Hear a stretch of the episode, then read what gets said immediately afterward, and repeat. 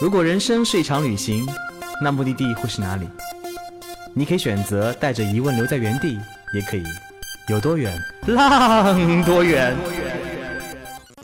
本节目由全宇宙最会玩的稻草人旅行推出，我们有超奇葩的年龄限制，只做年轻人的小团队旅行，坚持路线原创，百分之八十五以上的队员来自于朋友推荐。关注微信号“稻草人旅行”，和我们一起出发，爱上这个世界。欢迎收听最新的一期《有多远浪多远》，我是道哥。上一期道哥在开头的时候念念了一段特别文艺矫情的文字，我想很多人鸡皮疙瘩都起来了。今天我们再来一次，哈哈哈哈！早上七点，安曼老城的某条小巷，一位大叔刚做完礼拜，打开二楼的小窗，初升的阳光透过他轻轻吐出的烟圈，折射在外墙之上，如同这个城市所有的小楼整齐划一的黄色外墙，让起起伏伏的山城。全都照在温暖的黄色里。上午十点，一只高大的骆驼从弯弯曲曲的蛇形峡谷穿过，进入一片略见开朗的山谷。懒洋洋的阳光刚好斜射在对面的山壁，让两千多年前沿着山壁而凿的玫瑰城融在短暂的温暖中。两个穿着罗马战士服饰的守卫者，被山壁反射的香槟红映照脸颊。下午一点。一艘游艇从水中划过，在波光粼粼的海面泛起涟漪，荡起的水纹让红海还原本真的颜色，那种独属于它的深邃蓝。下午三点，两个微胖的美国人从将他们轻松浮起的死海中迈出脚步，抓起岸边的泥巴，努力地往背后涂，让全身裹满紧致的深空黑。下午七点，最后一缕阳光即将落幕，敞篷的越野车。急速奔跑在月亮谷，扬起一路尘沙。开车的贝都因小伙子把他头巾撩向一边，朝向日落的方向微微一笑，停在沙漠正中，然后爬上车顶，在一望无际的玫瑰红中留下一条长长的身影。这里是约旦，在每一个地方、每一个时间里，都有着一个极致单一的色彩，而整个世界却都在这单一的色彩中变为绚烂。哇哦，有没有鸡皮疙瘩感觉？哎，我觉得有点深夜电台的。这段文字呢是二货老板写的，嗯，又是他写的，哎，写在我们的约旦路线的包装里面。今天我们聊的目的地呢就是约旦，这一个其实不那么热门的旅行目的地。大家知道那些呃，对那些不热门的旅行去处，道道一一直是非常热衷的。毕竟更少的游客。更低的旅游产业开发可以带给小伙伴们更加真实的旅行体验，所以呢，其实当时这个路线怎么做出来的呢？就是道哥和天琪的嘿嘿一点点小故事。天琪，我们今天有请我们的呃老客了，那个天琪同学。大家好，我是天琪。啊，今天我们还请了一个非常漂亮的小姑娘，叫鬼鬼。大家好，我是鬼鬼，我又来啦。那个鬼鬼曾经在我们节目中那个聊过他一个人独自闯印度 N 天，然后捡到一个男朋友的故事啊，嗯，很羞耻的故事，还好羞耻。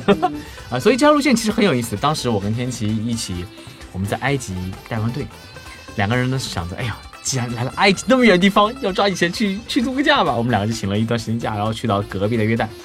然后去往约旦的第三天，我们觉得哇，这地方真的很不错哎，我们要不做条路线？就这样子，约旦路线就层层层被我们折腾倒腾出来了。其实当时刚做完约旦的时候，我还觉得这条路线超无卖相，因为没多少人知道。我们想，我们一年发个两个团，然后大家去感受一下这个美丽的地方。结果呢，我们第一个首发的五一就一下子三个团就被抢掉了。哇！我们一年成了我们去年最受欢迎的国际路线，排名第二名。耶！所以这个神奇的地方如何吸引人的呢？我们今天主要来讲讲这一个地方的魅力。所以，道哥，你当时为什么就是会想要去约旦的呀？佩德拉？对我，我当时其实有一个感受，就是我觉得这个地方好像看上去有有山有水有沙漠，好像还挺挺有意思的一个地方。然后身边的小伙伴基本上都没有去过，然后就想，哎，要不然我就打个卡去看看，反正正好在埃及旁边嘛，那就反正飞过去也很方便，是吧？其实我印象当中是因为我看过那个。印第安纳夺宝 Jones 就是夺宝奇兵，里面有一段很有名的一段，就是他去找那个圣杯的地方。嗯。当时那个进入佩特拉古城里面有一段，就是佩特拉的那个 treasury，嗯，就是当时找圣杯的那个入口，印象特别深。哇，在一个蛇形峡谷里面走着走着，突然间豁然开朗，啊，一个山壁上这么一个城市，我当时以为是在那个摄影棚或者在什么拍的呢，结果真的知道这么一个地方的时候，我就特别兴奋，一想去看看课本上或者电影里出现的场景什么样子。除此之外的话，还叫死海这么一个地方，而且我们当去的时候，那个火火星救援拍了吗？呃，正好是应该是刚刚上线的时候，嗯呃，所以当时其实有几部电影都还挺挺知名的，一个是《夺宝奇兵》，一个是《变形金刚》，也是在那个佩特拉那边拍过一一取过一景嘛。然后还有就是《阿拉伯的劳伦斯好像也在那拍的。嗯，就这么一些，其实蛮大 IP 的。说实话，其实约旦在很多西方人眼中是很有名的旅行地啦，就在中国人，曾经在中国人的眼中是一个不是那么知名的地方。所以当时是因为这些原因，同时呢，因为很多朋友圈里没去过啊，可以装逼，对吧？装，嗯，可以炫耀，对吧？所以当时我跟天琪就特别兴奋的去了约旦。鬼鬼为什么去约旦呢？我也是因为，对啊，就约旦这个地方没有听说过嘛。大家如果听过上一次节目的话，因为应该会知道我这人比较猎奇，然后就没有没有听说过的地方就特别想去嘛。再者，就夸一下我们呃网页上面的文案，然后写的特别好，把我就深深的种草了，然后就过去了。嗯，嗯，所以鬼鬼你那次去的时候是跟着我们路线去的，对吧？对。然后啊，说来惭愧，这是我第一次跟我们自家的路线。感觉怎么样？嗯，非常好，五星好评 啊！这个不是老板举着枪在后面逼着我说的，啊，这是良心对良心不会痛的推荐，安利给大家。呃，而且其实这条路线中发生过很多神奇的事儿。我们这里不是做广告啊。前两天我看到朋友圈里面领队发了一条朋友圈，就说：“哎呀，又遇到拍摄。”于是他们瞬间就参与了一部美国好莱坞大制作的当了群演。然后头段前段时间去年好像有个团在路上遇到林青霞，然后路上一路遇到，所以林青霞主动跟我们拍了张合影，特别开心。嗯，啊不过这个不重要了，我们还是来讲讲这个地方多么神奇。其实我跟天琪曾经去的时候很有意思，我们那次去的时候什么攻略都没有做，也没有订任何的车，演员什么都没干，然后就是到了安曼以后，我们俩在研究怎么玩，就开始慢慢的订后面的住宿。好我记得印象最深刻、最深刻是我们俩去死海那天，因为去的时候嘛，我们俩没订住宿嘛，当时我在订住宿，我问天琪，天琪，我们要不要订一个好一点的住宿？天说对，要对自己好一点，好，我们就订吧。于是我订的王凯宾斯基。对，本来其实我们是要订那个旁边的有有个四星的酒店，啊叫什么 SPA 来来着的。什么哦什么什么 DLC SPA，我已经忘了名字了。然后总总觉得好像就是对，就是一路都那么风尘仆仆的从埃及飘过来了，不对自己好一点，总是特别的吃亏的样子。然后就订了凯宾斯基，哦，这辈子都没有住过这么高级的酒店呢。关键是很开心的一点是，打开那个冰箱发现饮料都全免费呢，哦，真的是。因为那个死海边，在约旦这边死海边有很多的度假度假村，而且修的特别好，他们有私人的那个小沙滩、小浴场什么的。然后我们那次订了就订了当地最贵的那一晚，然后凯宾斯基还真不便宜啊。反正反正我印象特别深刻，我们两个当时特别淡定的说，我们怎么也是见过大世面的人，进去呢要特别的淡定。我们俩背着登山包，穿拖鞋、短裤就进去了。进去以后的话，当时那个服务员，我觉得那个服务生还是带了小车把我们带到我们房间里面，说所有 mini bar free 哦。我们当时为了装我们都出我们见过大世面，还给了很高的小费，对，然后然后那个服务生一走，我们就把那个那个冰米箱里饭都是全部。他们应该是免费的，就开始疯狂的喝。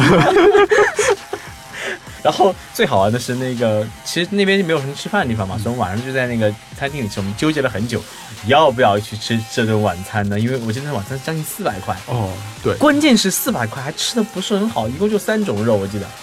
好吧，这个这个伤心往事不要再提。哎，最有趣是那个死海，就是我，你经常会看到死海，就是各种照片，就人躺在上死海上，拿着一张报纸，像涂了死海泥这样的场景，这场景真的可以发生。就完全可以，就是就很自然的，就你你就可以想象，就是自己已经克服了重力的这样的一个影响，然后漂浮在那个呃海面上面，然后就如此的轻盈，如此的自由，如此的畅快，然后就在那里飘着。但是我们当时没有做好充分的准备，所以我们没有带没有带报纸。这个我觉得一直是我一生当中的一个巨大的遗憾。你真的你真的那么自然吗？啊？对，因为对，因为我只是很很轻易的就那个嗯，对，大家去飘的时候一定要特别当心，就千万不要呈现出游泳的姿势或者呃就是俯面朝下的姿势下去。嗯，因为我亲身的尝试过。然后当那个死海一不小心的海水进入到了你的鼻子、眼睛和嘴巴的时候，你就觉得，我靠，这一辈子难忘的体验啊！再加上那天晚上我们还订了一个自助餐啊，然后我后来发现，因为所有的盐水都进入到了我自己的嘴巴里面，然后我一点都吃不下，然后一个四百块钱的自助餐我就彻底浪费掉了。我记得特别清楚，反正那天，呃，因为不会游泳的人，其实在水里是有点恐惧的。刀哥虽然不会游泳，但是想着一身一身那个。密度不那么大的、不那么重的肉在水上可以飘得很舒服，所以我就没那么担心，慢慢往水里滑，就这样浮起来了。天晴，因为他不会游泳，所以特别担心，一一个踉跄就直接喝了一口水。那个水真的、真的、真的很咸。他一个下午就在很难受的在灌水，让自己变得稍微舒服一点。好，下面是道哥科普时间。死海位于以色列约旦交界，是世界上最低的湖泊，湖面海拔负四百二十二米。死海也是世界上最深的咸水湖，最深处三百八十米。死海中含有高浓度的盐分，为一般海水的八点六倍，致使水中没有生物存存活，甚至连死海沿岸的陆地上也很少有除水草外的生物。这也是人们给它起名为死海的原因之一。但现在死海正在消失，据世界环境保护组织的相关数据，死海水位正以每年一米的速度下降。随着不断减少的水量，使得死海的盐浓度大大提高。所以说，去死海也要。趁早，哎，不过那个鬼鬼，你们女生去的话，应该特别涂涂那个死海泥，对吧？死海泥。呃，我们女生就是因为那个死海，你上岸之后，它直接会有一个呃，就一个坛子，大家可以自取死海泥，然后我们女生就会进行一个非常香艳的互摸的行为，对，往对方的身上抹那个死海泥啊，这个画面非常的香艳的互摸。对啊，对啊，就女生应该都听说过死海泥吧？就是呃，作为面膜，它是清洁力度特别强，然后应该还有一些抗衰老的作用。对我也是买了非常多，然后带回来给朋友。对，然后还要提醒一下大家，就是可能去到死海，你除了要防止自己喝一口死海水，然后死海进入到眼睛也是非常非常的辣眼睛，齁齁疼齁疼。不过约旦除了死海这样子的大 IP 以外，约旦还有很著名的那个叫做月亮谷的地方，其实我们叫 Wadi Rum，Wadi Rum。不重要，拉姆名字怎么翻译不重要，反正我把它叫月亮谷，叫玫瑰沙漠。就是刚刚说了很多电影拍摄地方，就我跟天琪去的时候很有意思。我们俩因为去了几天，觉得很有趣，我们就开始做探路了嘛。我们就订了两晚不同的住宿点。我们第一晚住了一个特别豪华、特别 fancy 无敌 fancy 啊，然后有一个星空的球形的一个房间，是吧？然后呃，整个帐篷都晚上的时候，那个帐篷的营地都会亮出。点点的那个灯火，然后跟天上的星空就相映成趣啊，然后那个就是晚上也有很丰盛的晚餐啊，整个的一个住宿的体验就感觉像是来到了一个五星级的帐篷区。诶，它名字很有意思，它名字就叫 Luxury 什么什么什么什么。我来想，哎，不就是搭帐篷吗？不就是露营地吗？怎么会什么 Luxury？哼。去了以后，哇哦！关键是本来就是我们在定的时候，一开始就是看了好几家，就各种各样的营地哦。然后最后我我跟道哥说，哎，道哥你要不要看看这家？这家我觉得还挺好的。然后道哥一看了之后就说，哇，定！然后就我们就定了。而且在那种因为没有信号嘛，而且你开进去以后，呃，整个玫瑰沙漠它也是那个瓦迪瓦迪拉姆，它是世界自然遗产。这边的那个地貌不太像传统的沙漠地貌，它整个。随着阳光的照射，它整个地那个沙是呈现不同的颜色。有一到傍晚是一种玫瑰粉色，非常非常漂亮。而且它不只有沙漠，旁边很多那种山，山上各种岩石还非常非常壮观。所以住在那个营地还是背靠着一座山的，呃，然后营地里面各种各样的豪华大帐，里面大床，还有蚊，还有非常漂亮那种像像蚊帐一样，不是不叫蚊帐，帐？就是帷幕，帷幕啊，公主纱窗，对对对，这个找的好，而且它每个房间里面都有一个懒人懒人沙发。我觉得，因为我跟到那个我跟天琪去完探路以后，我是带了首发嘛，那一次带队的时候然后，我就让所有队员把那个懒人懒人沙发拖到一个中间沙漠的中间地带，不影响别人的时候，我们开始唱歌。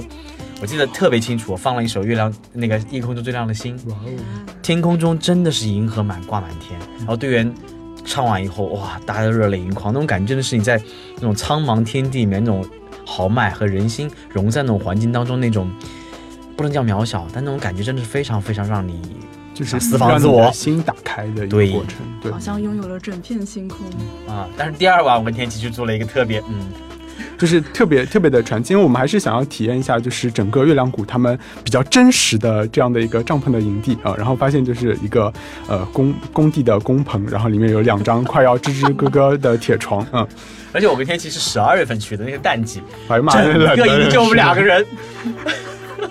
我 VIP 待遇，然后晚上我们还吃东西，有那个小跟我们说，吃完了东西都会放在那个角落里，有狐狸来吃。嗯，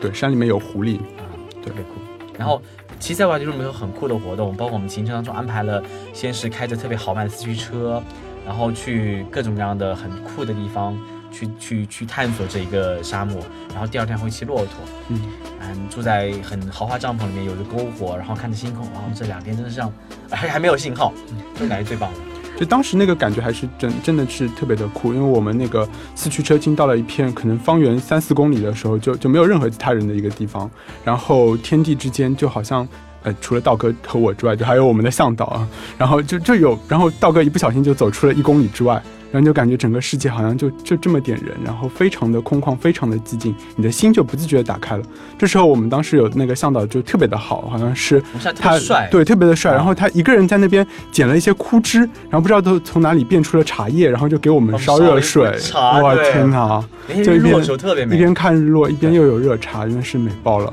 我就记记忆当中那天向导帮我们烧茶的时候，然后日落慢慢的降下去，就看见天气离我越来越远，越来越远。然后我就走得很远很远很远，然后拍下一张天际跟日落、余晖在一起照片，整个广漠沙漠上一个人都没有，哇，美极了。听起来很浪漫哦，你们两个男生。对，我们一起做过很多很浪漫的事情。所以龟龟，你们那天沙漠中干了什么事儿呢？对，呃，我们的话，因为人多嘛，那人多啊、大家一起在沙漠里面看星空也是非常非常的浪漫的，嗯、然后我印象也也是非常深刻的，就是，呃，在沙漠里面体验到了两种截然不同的交通工具，一种是就是像你们说的那种啊、四驱车，然后那个时候对内心的想起了 BGM，这个 feel 倍儿爽，就是哇塞，老娘也有今天，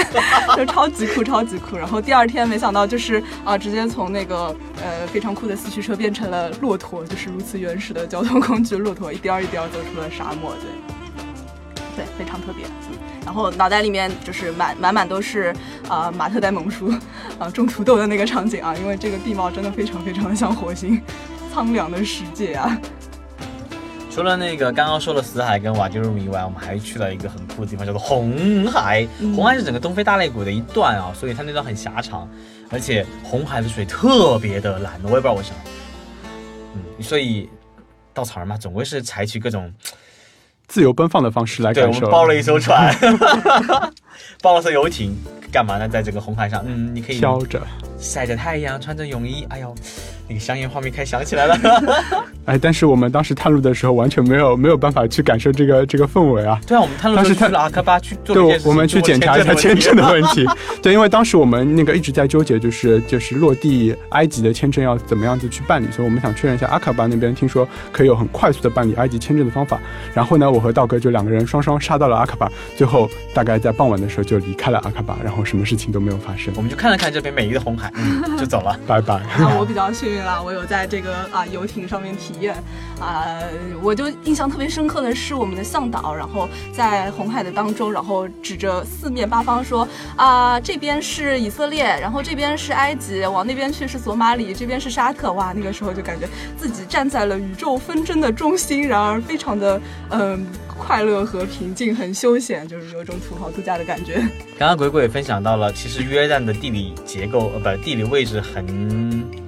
感觉上不是那么安全。来，天琪跟大家分享分享，为什么它能夹在那么多的国家中间，还保持一个非常平和的世界状态？对，就是大家如果那个稍微去了解一下这个约旦的这个背景的话呢，你会发现就是在周围它的有很多很神奇的邻居，比如说伊拉克啊、与那个叙利亚等等等等。但是在这些国家之中的话，世界上面各大旅游组织它给到约旦的评价，一般一般给到它的这样关于它的安全的评分的话，都是属于比较西班牙差不多。对，跟法国、意大利这样子差不多，有的时候甚至于可能比法国、意大利还要高啊。那原因是其实很简单，就是因为约旦这个国家没有资源，它不像其他的国家有石油，所以别人也不会看重它的资源。然后它作为一个小国的话呢，为了能够获得比较好的这样的一个位置和自身的发展的话，它就要那个依附到各种各样大国，寻求各个大国的支持，中国、俄罗斯、美国等等，以包括旁边的以色列和沙特，所以它这个牌打得特别的溜，跟周围的关系都很好，所以呢，也确保了它自身的一个安全性。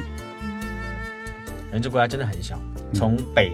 从北开到南呐，只要多少？哎呦，六七百公里，带了六千，是吧 差不多几个小时就能从北开到南了，而且，嗯，好，说完这个，说说我们最爱的地方，那就是佩特拉。耶，佩特拉的感觉，接着那次我跟天气探路上，我们去了两去了两天，然后就是两进两出。佩特拉呢，应该是全世界门票最贵的地方了吧？呃，是挺贵的我，记得五十五 JD 就是五百五十块钱的门票，嗯对，五六百块钱吧。哇哦！而且特别有意思，我们先说一个特别有意思的，就是它有一个夜间活动，叫做 Petra by Night，就夜间佩特拉活动，门票不便不便宜，要十七 JD，就是十一百七十人民币。这活动干嘛的呢？这样子，因为去佩特拉之前，它是经过一个蛇形峡谷，这峡谷差不多两公里，峡谷很窄啊，最近地方可能就几米，然后最宽的地方也不超过十米。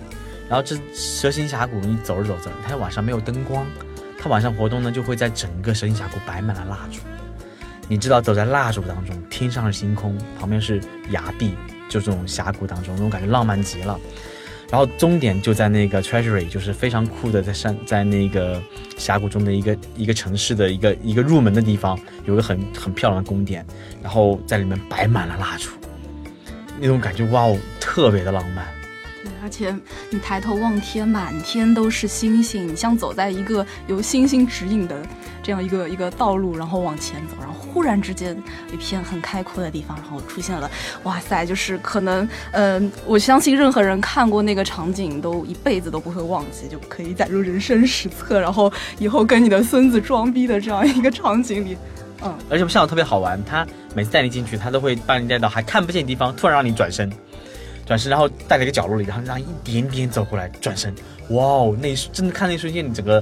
鸡皮疙瘩又起来了。而佩特拉那一次，我们除了那个晚上去感受佩特拉 by night 以外的话，白天因为佩特拉里面有很多很多的步道，唉，自虐如自己探路嘛，所以我们走了几乎所有的步道。都很海拔很高，但其其实我们精选最最精选的一段叫做 Monastery，Monastery，、嗯对，是一个修道院的一个，它藏在就是你沿着佩特拉古城进去以后，其实整个城市都在里面。然后经过这个城市，你再走到最山顶的地方，有一个有一个你可能根本没有想象的一个路的尽头，在山顶上有这么一个像修道院一样的非常酷的一个建筑。所以简单普及一下吧，就是佩特拉这个地方，它是大概两千年之前的纳巴特人他们修建的一个城市啊。然后纳巴特人其实就跟现在的约旦一样，它是夹在罗马、然后波斯啊、埃及这些大的国家之间的一个很小很小的国家。它之所以能发展，是因为它通过商业往来的贸易，跟周围的国家取得了比较好的一个状态。然后同时，它把城市建在深山峡谷里面，也防止外来人的入侵。哦，然后也是因为这个关系的话，他把整个周围的这些呃罗马人的宗教、埃及的宗教、波斯的宗教，通通拿来都兼容并蓄，吸收变成他们自己的一个信仰的体系。然后我我自己在约旦的这个佩特拉走的时候，其实有三个瞬间还蛮蛮震撼到的，就是就是感觉是蛮特别的。第一个是像道哥前面讲的，就是嗯、呃不是那个向导会在快到 Treasury，就是到那个卡兹尼神殿之前，大概有个五百呃五十米的这样的一个地方。然后在这之前，你完全都不会看到那个神殿。然后他会跟你说，哎，你要贴着墙。然后完了之后的话，左转，然后向前迈右迈迈七步，然后再右转。啊，然后我当时完全按照他的上眼睛就闭上眼睛，然后完全按照他的指示这样做了之后，当我迈出第七步的时候，我就看到了右手边在一条狭缝里面就出现了那个岩石上面开凿出来的这个 treasury，这个这那一瞬间的那个记忆是非常难忘的。啊，然后第二个记忆点其实是，呃，不知道道哥还记不记得有一个，它有一个 theater，就是有一个罗马剧院，嗯，然后罗马剧院的对面其实有一个当时古代纳巴特人他们自己的这种呃民宅也好，就是相当于是贵族的房子，然后他们这些贵族的房子拥有那个剧院的第一好最好的这个观景位置，然后向导就带着我们爬到了那个呃这个这个剧院对面的这个民宅里面去，在那个名展里面，他给我们朗诵了一首小诗，然后跟我们说，哎，这是就是当时那个这个剧院里面发生的实实在在的这样的一个场景，然后你们可以想象一下当时这个剧院的这个辉煌以及纳巴特人的这个城市的辉煌。哦，然后第三个瞬间就是爬到了 Monaster 的顶上，因为一路都非常的累，就是大概八百级的台阶，然后拼命的爬，拼命的爬，用尽了一一身的力气啊。然后最后到达终终点的时候，其实你还没有发现那个景色，但是整个的突然之间在眼前就出现了那个 monastery，它的那个景象就是在一大块的整块的石壁上面，纳巴特人亲手一点一点穿凿出来了整个的一个神庙。然后这个神庙一开始是纳巴特人祭祀的地方，然后后来又变成了呃，就是基督教的一个祭祀的这个修道院啊，然后再最后又变成了像现在的话是一个曾经拍摄就是呃，这个叫什么变形金刚的地方啊，所以那一瞬间也是特别的让人印象深刻的。鬼鬼呢？你对嗯整个佩特拉古城的印象怎么样？非常好啊，就是我我会感觉它像一个奇观。就因为它是一大片的沙漠，然后它是藏在那些沙漠之中，竟然有这样一个古城，然后它的文化，它有自己自成一派的宗教，然后它的它的它的呃，就是就是可能有各种多元的，呃，有罗马的，有希腊式的建筑。那我就走在里面，就就我脑洞也比较大吧，就是我会脑补当年那个场景，就呃，我会觉得，就它肯定是一个非常辉煌的城市。对这个脑补的感觉特别强烈，嗯。而且我们刚刚说了约旦那么多值得去探索的地方，其实约旦人特别有意思。刀哥印象特别深，就是我第一次首发，很神奇的是是一个纯妹子团。于是呢，我就写了份邮件给我们的供应商说，请给我安排一个帅哥向导。结果拍了个真的好帅的向导。于是我每天讲话，对人都不理我，就就把我脸往旁边一撇，哎，不要挡住我看帅哥的脸。其实我在越南心中，好像中国人也是特别美的存在，对吧？像龟龟这样的美丽的妹子去了以后，没有没有。其实我在中国可能是一个啊普通路人甲的长相，但是到了约旦，哎，回头率就很高啊。就是约旦他们因为可能比较少见东亚的人的长相吧，所以说呃经常会有约旦妹子跑过来说求合照啊，You are so beautiful, you are so cute。然后你内心也很开心，但同时你也觉得他们哎，其实他们长得特别好看，就是这些人啊。我印象很深的啊两件事情啊，一个是刚到约旦的第一天，然后住进旅馆，我看到。那个前台的墙上有挂他们国王和啊王储的照片，然后我就被那个好美哦！哎呀，我说王储，你说王储，男女有别的，对对对。然后那个王储真的长得好可爱，就是软萌软萌的那种。然后听说他是九四年的，对，反正长得特别可爱。然后呃，大概是基因好吧。然后嗯，说到你那个王妃啊，就是拉尼亚王妃，嗯，被誉为全世界最美丽的王妃，然后是美貌与智慧并存，非常漂亮，气质很好。嗯。像道道一贯的、一贯的做法，就是我们会在国外的路线上安排很多很多当地接触的活动。比如说，我们这次就安排了一次家访，在当地人家里，就中产阶 阶级家里，不是中产中产的家里去吃他们的国菜，叫 mansif，就是一种炖羊肉吧。是吗？大哥，你喜欢那种食物吗？我已经不太记得味道了。鬼鬼，你喜欢这个？因为我本身很喜欢吃羊肉嘛，那所以那个菜，对我觉得它是呃用羊奶炖着饭，然后上面有一块很好吃的羊肉。对，可能如果吃不惯羊肉的队员就会觉得哦口味有点重，但是我吃的非常的香。国菜，而且我记得羊肉还有什么葡萄干、酸奶什么很多的配菜混在一起，对，特别奇怪。但但但是这是人家就是就是经常是宴请或者是过节的时候才准备的一个料理，然后我们每次去的话，他们都会精心的准备给我们吃。嗯，对我印象很深的是啊，去到当地人家，然后他那个女主人吧，然后就打开她的卧室，我看到一排那个当地的呃很漂亮的那个裙子啊，然后他就招呼我们就是这些女生过来穿，然后大家都很嗨的在那边拍了很多照片。对那些我们约旦本地的衣服很漂亮。啊，突然这么说起来好怀念哦！上次刀哥去已经在去年五一的时候啊，不对，是去年五一，对的。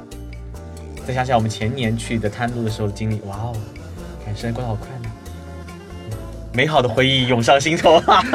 其实约旦对我们来说呢，算是一个不近不远的目的地，但其实也有很那么多的文化上的差异跟距离感带来的不理解。笑闹之余的话，刀哥也真心的邀请大家可以多去走走看看，外面的世界究竟有多精彩。不管你是因为何种目的来到这里，是为了世界新七大奇迹之一——雄伟恢宏的佩特拉古城，或是世界自然和文化双遗产、像极了火星地貌的瓦迪拉姆，或只是想在死海上漂浮、看个报纸、发个朋友圈，获得一堆点赞，甚至你对约旦一无所知，你都能从这次旅行当中收获到，有每一种极致色彩绽放着的属于它的独特光彩。也许在这种极致中，你更会收获一份想象之外的触动和震撼。Open your heart, let us open your dream world。今天节目到这里结束，谢谢鬼鬼，谢谢天琪，谢谢拜拜大家，拜拜。我们下期再见。